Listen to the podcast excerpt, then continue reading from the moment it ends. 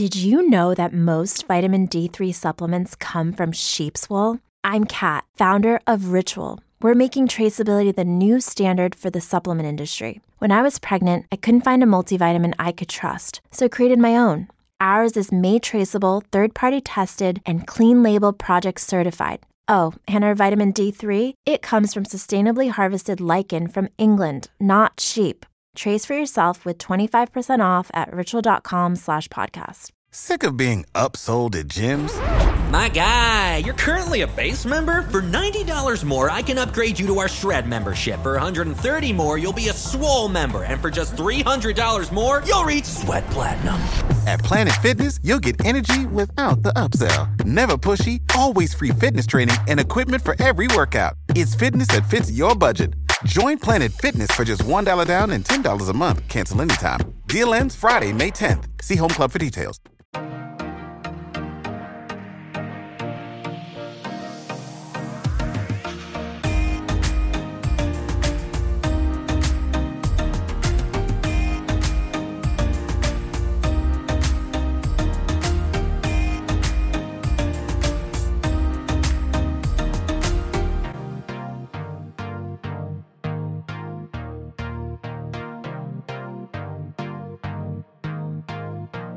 It is the beginning of the week of fresh, brand new week. Welcome, ladies and gentlemen. Welcome to another episode of Murph's Boston Sports Talk. I am your host, of course, James Murphy, aka Murph, and thank you for joining me so much for this episode.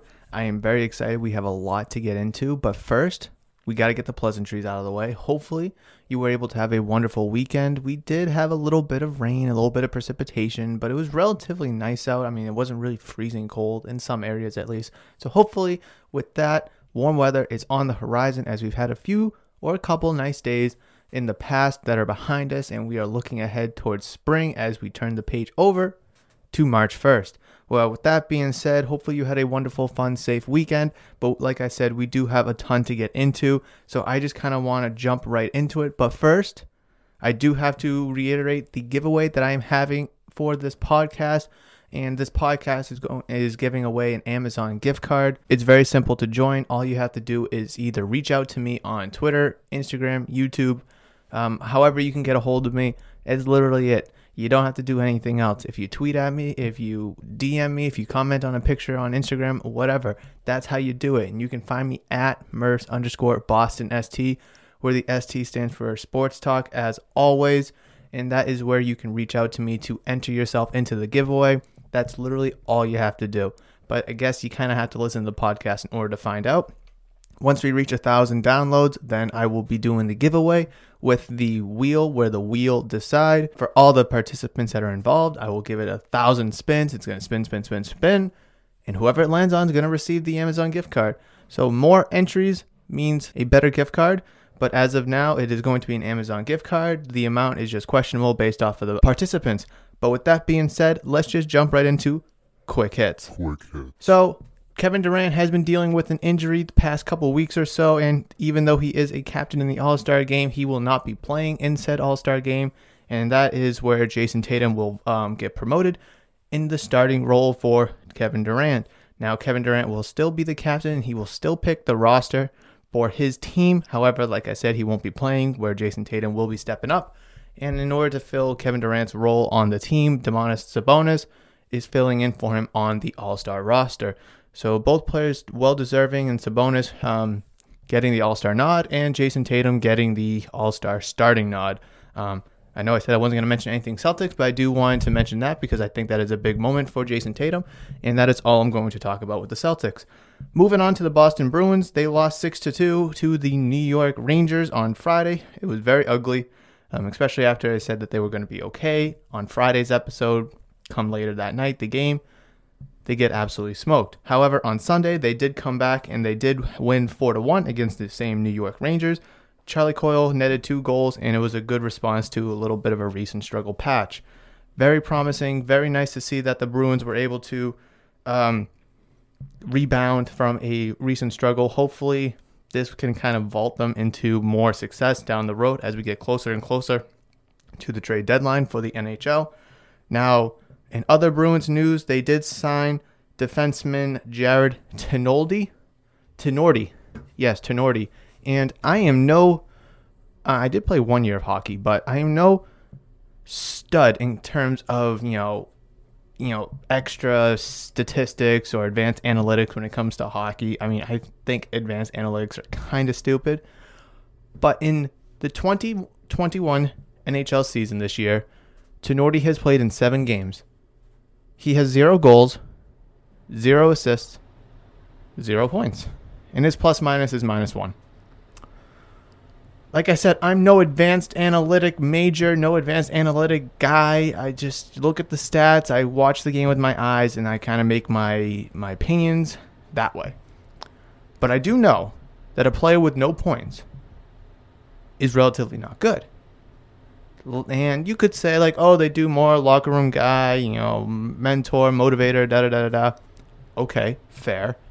But I think a plus minus of minus one in seven games I mean, I guess you could say he's not losing any games, but he's also not winning any games. And I guess whatever. I mean, he's a left shot defenseman, which is something that the Bruins kind of need right now with Grzelcyk and Miller both out.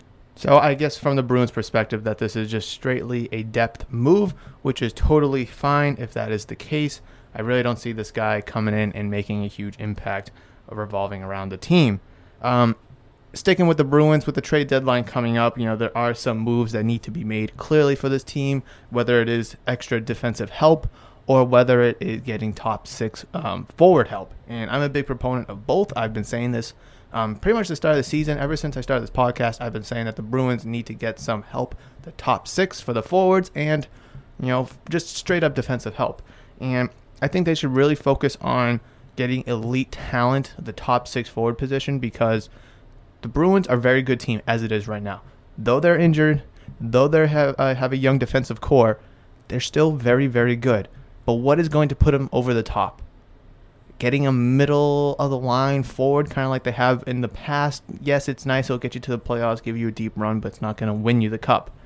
Getting an extra defenseman, okay, but when everyone's healthy, where are they going to play? Because your defensive core or your six guys that play night in night out when healthy is a very good young strong core. So that's why I kind of propose that the Bruins, I almost said Celtics, that the Bruins go out and get elite talent. Like I've heard rumors around the street, Jack Eichel, Sidney Crosby, Patrick Kane, big A-list tier 1 names.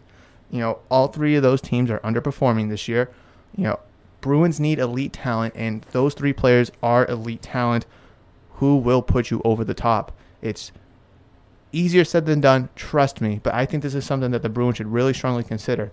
Now, you could also ask, hey, what are they going to give up? Well, that's an excellent question. Besides draft picks, they don't really have a lot of good, you know, top tier prospects to move. So it does kind of put them in a pickle in a sticky situation. It's just something that's going to have to play itself out. You know, how desperate do these teams want to move these players if they want to move them at all? I feel like in order to get one of these three guys, you're going to have to put a massive package on the table where it's going to have to really blow the um, the other team away. But we'll just have to wait and see as the trade deadline gets closer and closer. If the uh, oh my goodness, I almost said the Patriots. If the Bruins, if the Bruins can make a move, you know, to bring in, it doesn't have to be one of those three guys, but top six level talent for their forwards. I really think that could really put them over the top uh, because you know the Lightning are still there. They're still a really good team. I mean, you're struggling with the Rangers clearly, and just with everything kind of mixed up this this year in terms of the divisions, It's kind of little spicy, and you just kind of want to get into. You don't want to get into the playoffs and just ride the wave and then lose semifinals or the um, conference finals. You want to win the cup. You're doing really well this year. You have the players. They're only getting older. Um, Marchand, Bergeron, Krejci, they're only getting older. So being a, oh, Tuukka Rask even this is last year of his contract. So to really capitalize on a year where everything's kind of you know mixed up and out of order, plus you've been really good this year. There's no need to take advantage of it and go out, take a chance, bring in top level talent. So that's my Bruins take of the day. I do have some other topics I want to get into, but beforehand, beforehand, I got a little bit of a little surprise for the show. So, obviously, you all know that I really love to have fun. I love to hang loose. I just love to ride ride it out and kind of take where this podcast goes with each and every day obviously because it's unscripted and it's unbiased i do i must say i do have some notes so i can refer to some talking points yada yada yada anyways i want to bring this podcast and the show more to life and i think the best way to do that is through sound effects yes and how well murph how are you to have sound effects on when you're recording you know i can download you know sound effects from like YouTube or whatever, and then put them in. You know, but that's all in the background. But I could do it in the moment. So let's say, um, hmm, let's say breaking news drops, right?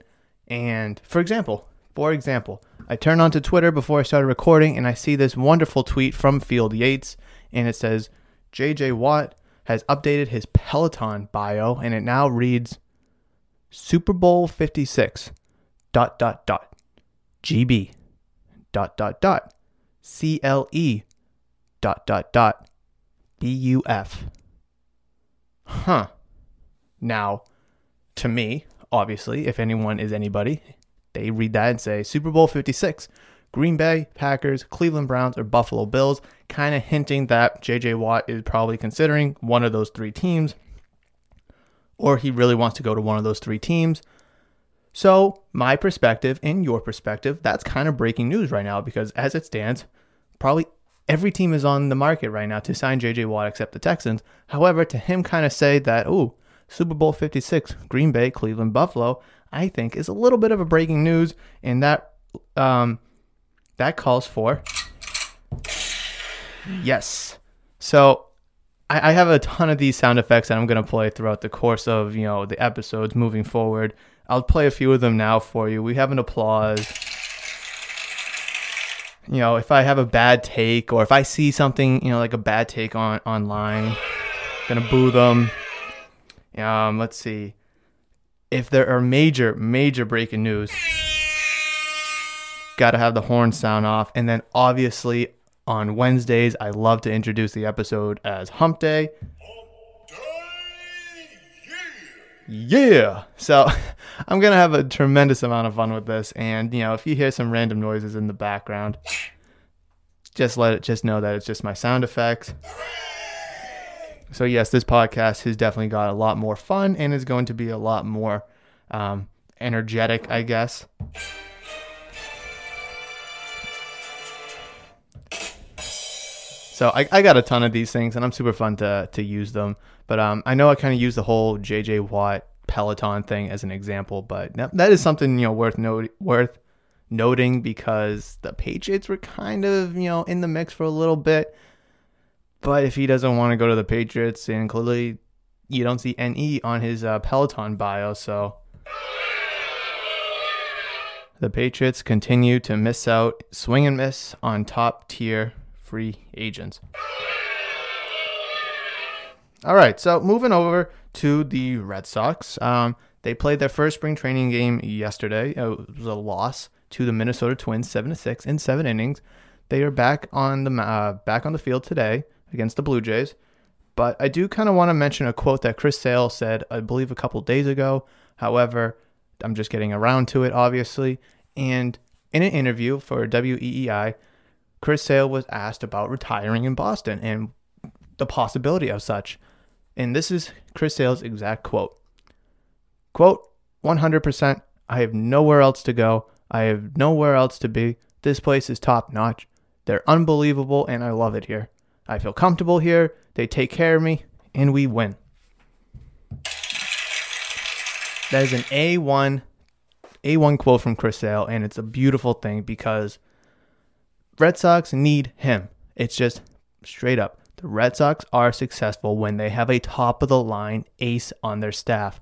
You can look at Pedro, you could look at Beckett, you could look at Lester, and now more recently, Chris Sale. So to see him feeling as confident as ever to stay in Boston or want to stay in Boston is really reassuring because obviously he has an opt out after the end of next year where he could just opt out and move along to the next team if he wanted to.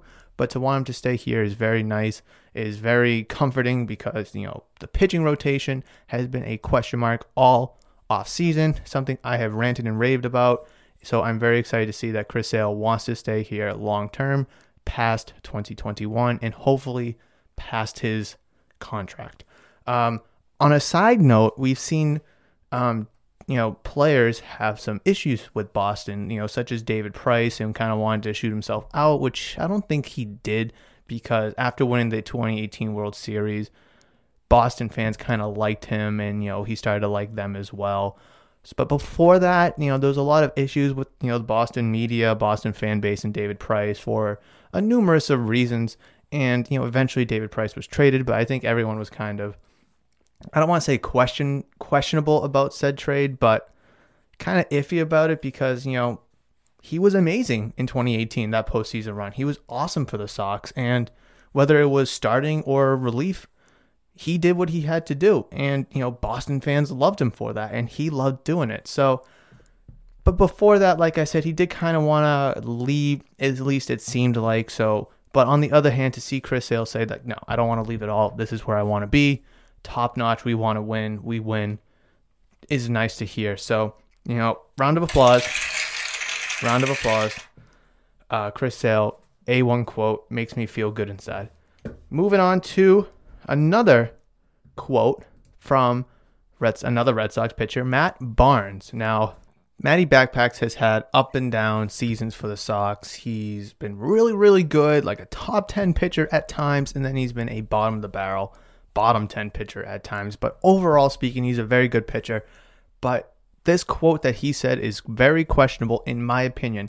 Now, obviously, he's talking about a former teammate, and he probably has a plutonic connection and a relationship with this player that obviously I will never have, you or me will never have, but it's still something to talk about and consider um, when you're looking at the bigger picture of things. So, Matt Barnes said, quote, I think the fact that Jackie Bradley Jr. doesn't have a job right now is absolutely mind boggling.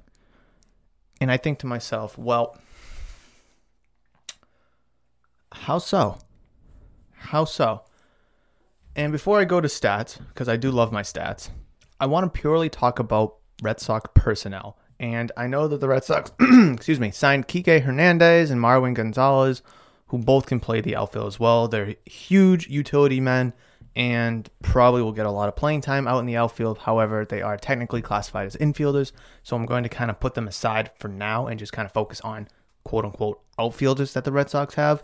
And on this, on another end, I'm going to also consider Andrew Benintendi into the situation because Andrew Benintendi was just traded a couple of weeks ago, and throughout the majority of the offseason, clearly he was on the roster was there a potential trade in the works for a lot of the offseason? Did the Red Sox want to trade him throughout most of the offseason?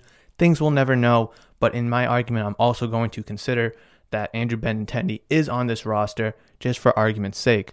So, looking at the Red Sox outfielders going into the 2021 season, like I said, you would have Andrew Benintendi, and if you want to replace him with um, Franchy Cordero, go ahead. JD Martinez, Hunter Renfroe, uh, Jeisson Rosario, Alex Verdugo, and Marcus Wilson. Those are one, two, three, four, five, six outfielders. And then if you want to throw in Kike Hernandez and Marwin Gonzalez, that is eight outfielders on your 40 man roster. Now you also have Jarren Duran, who is, you know, up and coming prospect. He's going to get a lot of looks in spring training, who might find his way onto the roster to come start the season. Who knows? So if you want to throw him in there, go ahead. There's nine. Now, Jackie Bradley Jr., from my recollection, was making around $10 million last year. And there was a big, you know, a lot of speculation surrounding the team that the Red Sox were going to trade him to shave off $10 million and not have to worry about him come free agency and all that good stuff. Red Sox ultimately decided to keep him, ride out the season, and I would assume that there has been no talks or speculations revolving uh, the Red Sox and JBJ in terms of re- a reunion. Now, I would like to point and say that, oh, well, the Red Sox have nine potential outfielders on their team. So there's really not a lot of room for Jackie Bradley Jr. And let's, like I said, let's, you know, excuse Kike and Marwin Gonzalez. So you have seven. You have Benintendi slash Cordero, JD Martinez, who's usually the DH, but he'll find his way in the outfield from time to time. Hunter Renfroe, who you just signed, Rosario and Wilson, who are up and coming prospects, and then Alex Verdugo, who's going to be your everyday outfielder as well. Plus, like I forgot, plus you have Jarren Duran, who could potentially make the roster come out of spring training. So, is there any room in the outfield for Jackie Bradley Jr., I ask? I mean, if you want someone who is going to give you a lot of good defense and a staple in your lineup who doesn't miss a lot of time, sure, yeah. But looking at it from the Red Sox perspective, which is, you know, financially and long term, no, there isn't. Rosario is uh, 22 years old. Wilson is 24 years old. Obviously, Verdugo is the big ticket from the um, Mookie Betts trade, so he's going to be starting either way. Cordero is the big ticket from the Andrew Benintendi trade, so he'll probably be starting once he gets healthy. Like I said, for argument's sake, there was Benintendi in the situation, so he was going to be in left field. And I always, I keep saying I'm going to, you know, kind of slide them, but you have to take this into consideration that Gonzalez and Hernandez can both play the outfield. And then, like I said, Jarren Duran, you know, he probably start the season in AAA, but the option and the potential is there for him to win an outfield spot on this team because Jackie Bradley Jr. is not there, and Jarren Duran is younger. He um, he can hit better, clearly, ABJ, but also Duran is part of the long term in the future, just like Rosario, Wilson, Verdugo, Cordero, of the like. Now, Hunter Renfroe, he was a free agent signing, so you would probably assume that he'd be the fourth, fifth outfielder on the team, filling in here and there. Might be might become the starting outfielder, left field, center field this season. Who knows? Now, with all the personnel co- chatter and all the good stuff out of the way, I do kind of want to point to stats because, like I do say, I love my stats. JBJ is a phenomenal outfielder. He was a top two, top three, top five center fielder for pretty much the majority of his career, if not all of his career, when he broke into the league.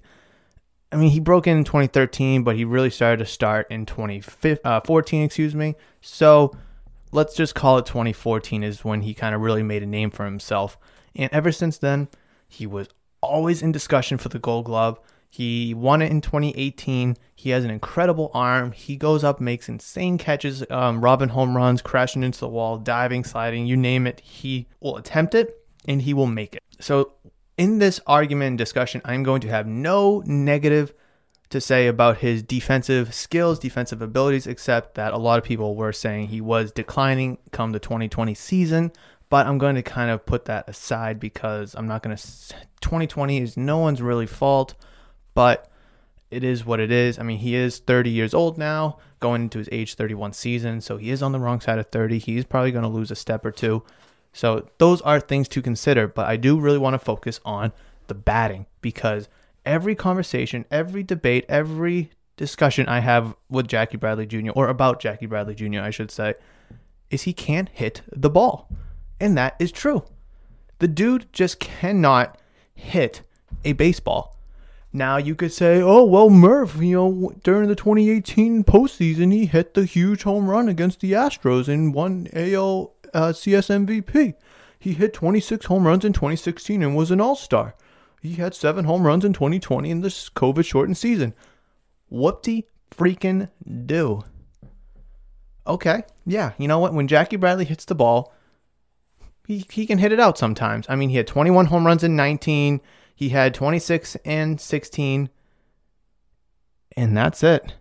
I'm going to go over his home run total just to kind of clarify the air 2013, 3, 14, 1, 15, 10, 16, 26, 17, 17, 18, 13, 19, 21, uh, 27.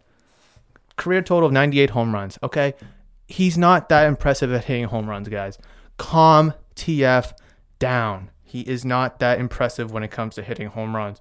And when you really want to take into consideration, um, oh, well, he hits the ball when he connects. Well, let's see how often he really does connect. This man has a career um, slugging percentage. Let's go with slugging percentage first. Let's go with slugging percentage first. Point four one two. 0.412 slugging percentage. Now, if you want to go on base plus slugging, there's 0.732. Now let's work my way backwards. On base percentage, 0.321. That's an excellent batting average right there. I mean, I'll take that any day of the week and argue that he should be back on the team. But let's look at his career batting average. Any guesses? I'm going to give you a few seconds to accumulate a couple guesses first. You know, 250, 270, 290, 300's kind of like, you know, that, that, that line, that barrier, like, you know, 3,000 hits, 500 home runs, 300 wins, 300 average, right? It's like that milestone, that mark. Well, hopefully you got your guesses in. Um, Jackie Bradley Jr.'s career batting average is .239.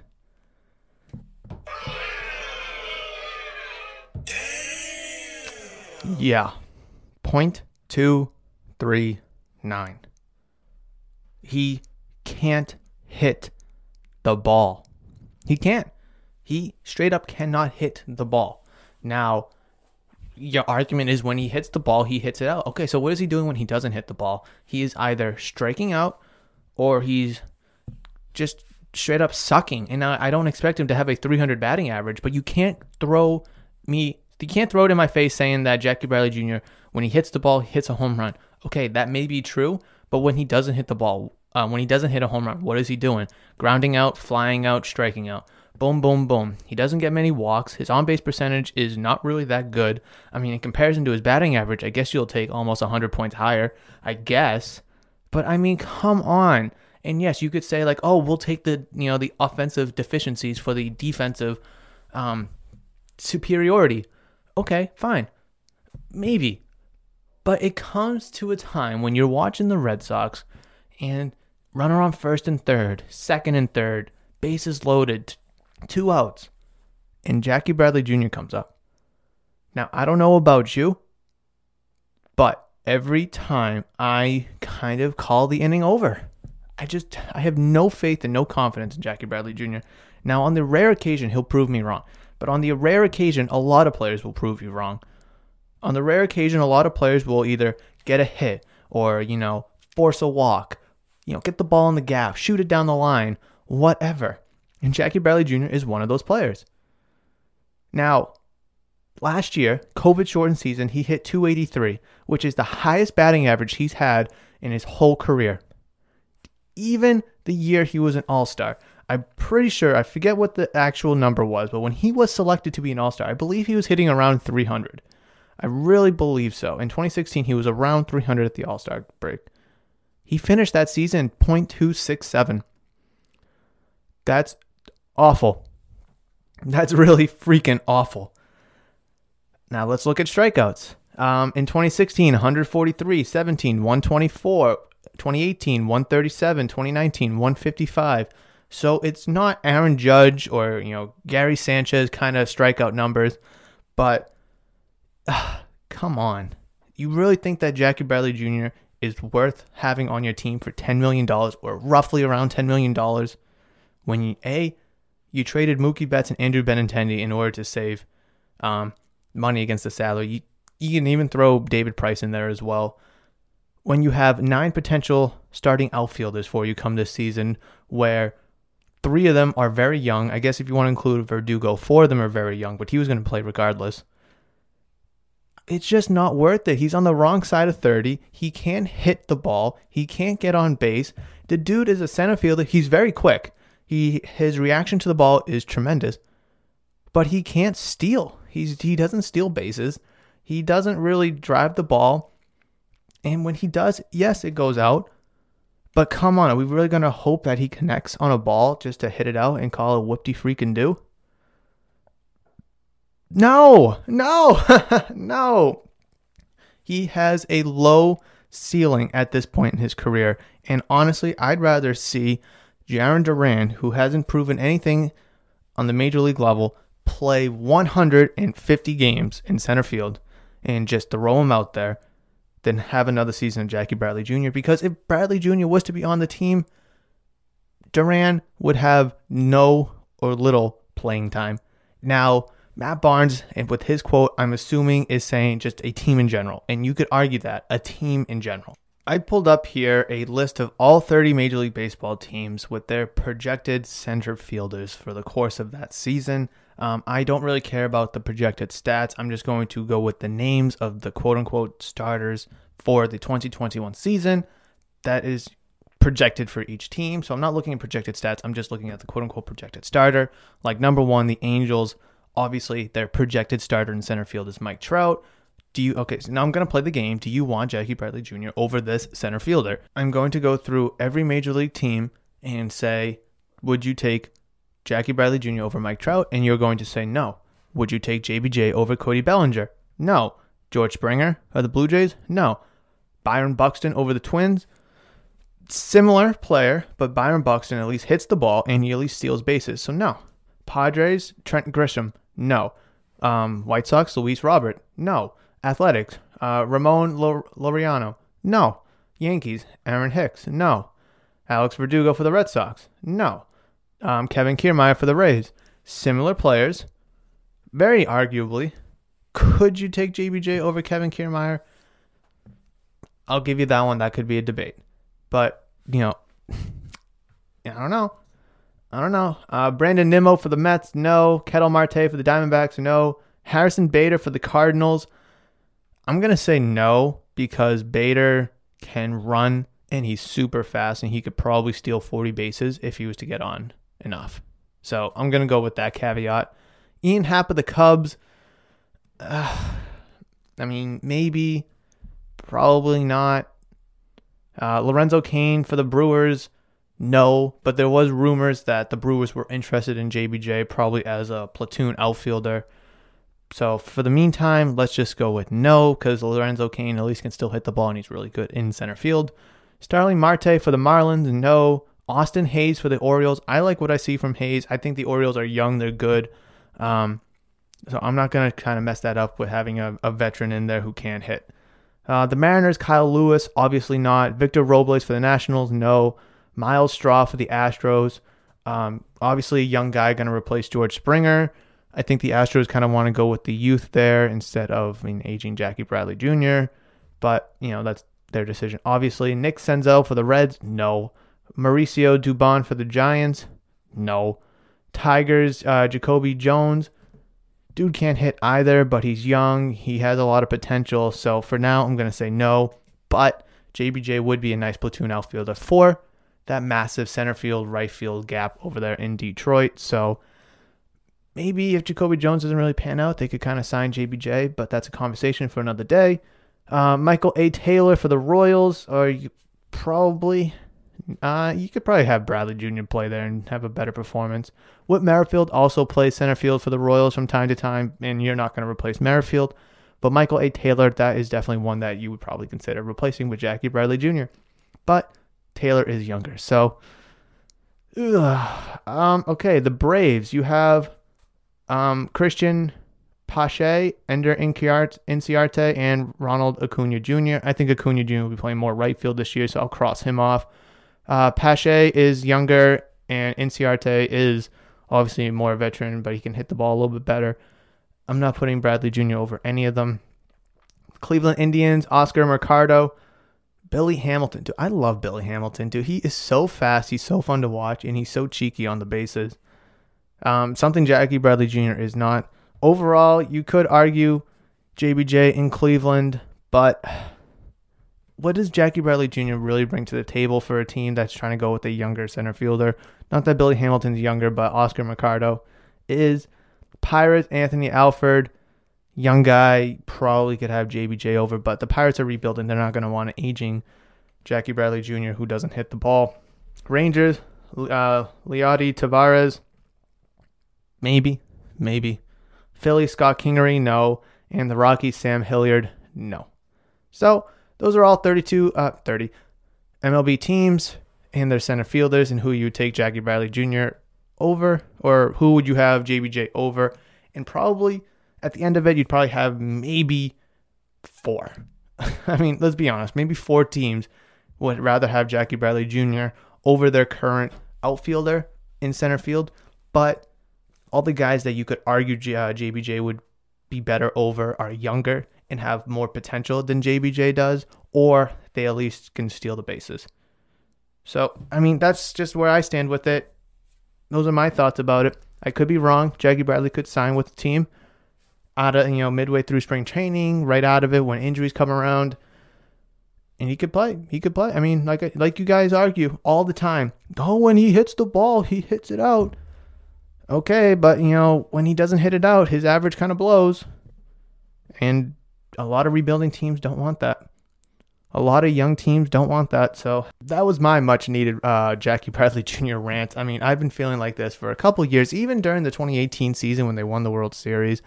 Probably I've been feeling like this since 2017 about the dude. I mean, he's, like I always will say, phenomenal defender, excellent defensive center fielder, but the dude can't hit. And in a day and age where hitting is so prevalent, you need hitters in that lineup. So, with that being said, finally had my Jackie Bradley Jr. rant. Hopefully, I don't have to go on one ever again, at least with him on the Red Sox. If he's not on the Red Sox, you won't have to hear me speak of it ever again. But I do want to talk about one more topic before we wrap things up for Monday's episode. And that is a little bit of a rumor coming out of Foxborough. What could be brewing in Belichick's office? I have an idea. Now, this is not my idea. I've heard of this, and I think this is something to strongly consider. Patriots need a quarterback, correct? I think we can all agree on that. Duh. The Jacksonville Jaguars are going to be drafting Trevor Lawrence with the first overall pick, right? Duh. Who's going to be taking a back seat as the Jaguars quarterback? Gardner Minshew. Gardner freaking Minshew. So he's proven himself to be a capable starting quarterback in the NFL. He has. Now he's been on a crappy ass Jaguars team, so it's hard for him to play very good when you're not really throwing it to anybody. But you give Minshew a couple of offensive weapons, third down back, maybe a you know a tight end and a wide receiver, and I think you could have a really good quarterback with Gardner Minshew. But he sucks. Not really. Not really. Let's look at his career stats. So he played 14 games in 2019 and he played 8 games in 2020 and he got sat and he got benched, whatever, for the Tankapalooza, obviously.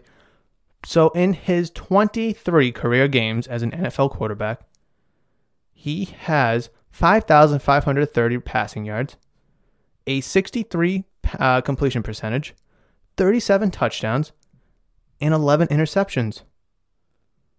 I like that. I like that a lot. I mean, he doesn't turn the ball over. He doesn't. I mean, that's a. I mean, I'm not going to do the math off my head, but that's a little bit more than like a three, you know, ratio.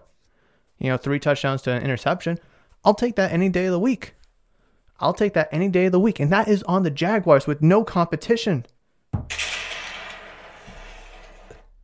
If you put Gardner Minshew in the Patriots offense, you bring back James White, you may bring in a uh, compatible tight end, Julian Edelman out there. You bring in a wide receiver. N'Keal Harry maybe takes the next step in a solid O line.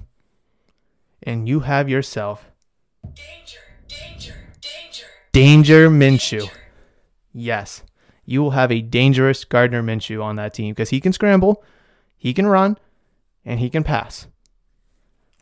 He's going to be a low, low, uh, he's going to have a low price. He is. I mean, there's uh, quarterbacks out there in the free agent market that you're going to have to pay 20, 25, even 30 million for. Dak Prescott's going to probably want 35. Jimmy G's probably going to want 25 to 30. Ryan Fitzpatrick has you know been in conversation, probably going to want 10 to 15, which isn't terrible right there. Tyrod Taylor, you could probably get for around the same 10 to 15, which I would also like to see as the Patriots quarterback. But if you were to go out and trade for somebody, like a Jimmy G, say he doesn't get released, or if you were to trade for a Carson Wentz, and trade for Deshaun Watson, Russell Wilson, whoever you want to kind of throw in there, you have to give up a lot. You have to give up a lot because they don't necessarily need to make that move because they already have the quarterback. They just want to make the move for A, the future, and B, to get a ton of draft assets right now. But with the Jaguars already locked and loaded to take Trevor Lawrence, Gardner Minshew is kind of, you know, flexible at this point for the team. Now, you could obviously have him be as a very good backup, which was kind of the intended thought when the Jaguars drafted him, but he's kind of proven himself a little bit. He has. He's on a rookie deal, which is less than a million dollars.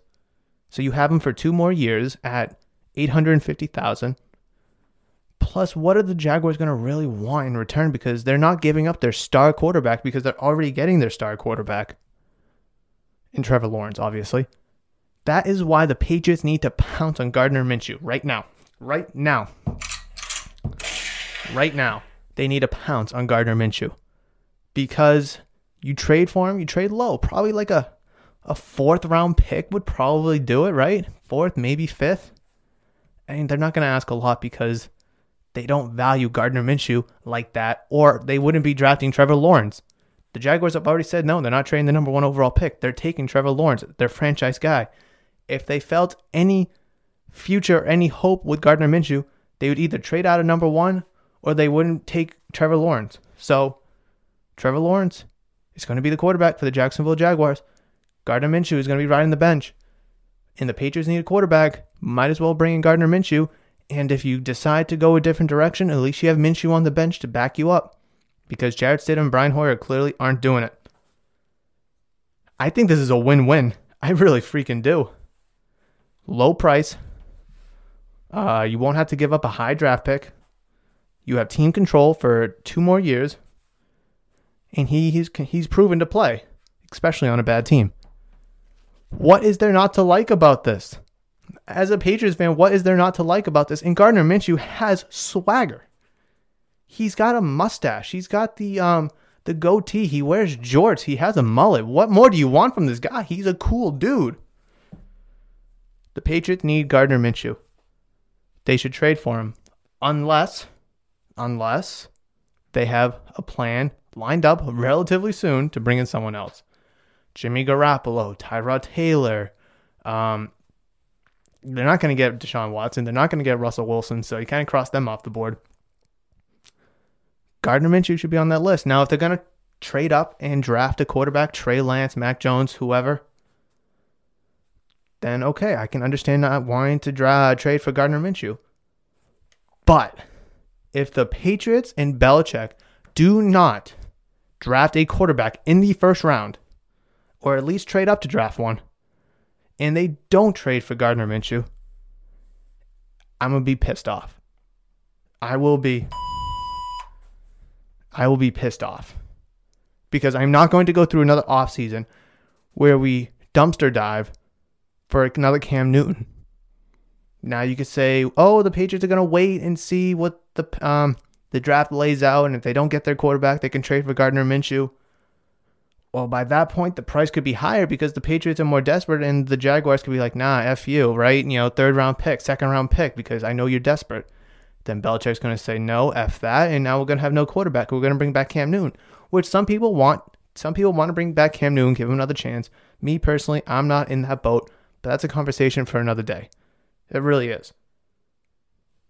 I love the Gardner Minshew idea. I'm huge on Minshew. I think he's got it. He just needs uh, a decent team around him, and I think if the Patriots can do that, which they already have the framework for, can put you right back in the AFC East competition.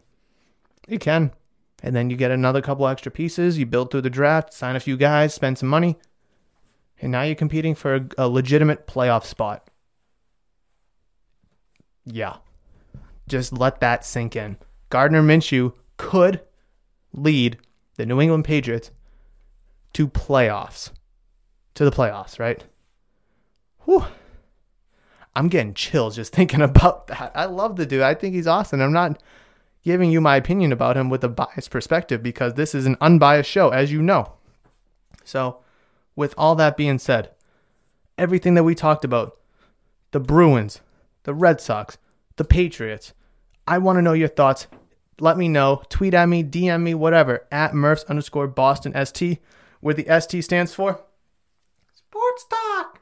Yes, it does. Boston Sports Talk. I want to hear your thoughts about everything and everything we talked about. If you're watching on YouTube, chuck a comment down below. I want to hear your thoughts as well. And if you're watching on YouTube, definitely throw this video a like. It would be greatly appreciated. And if you're new to the channel or haven't yet, definitely consider subscribing. If you're watching on audio only platforms, thank you so much for downloading, listening, and enjoying. It is all greatly appreciated. I will catch you all in Wednesdays. Excuse me. Episode on Wednesday. Until then, have a wonderful, safe, enjoyable day today. But until then, see ya.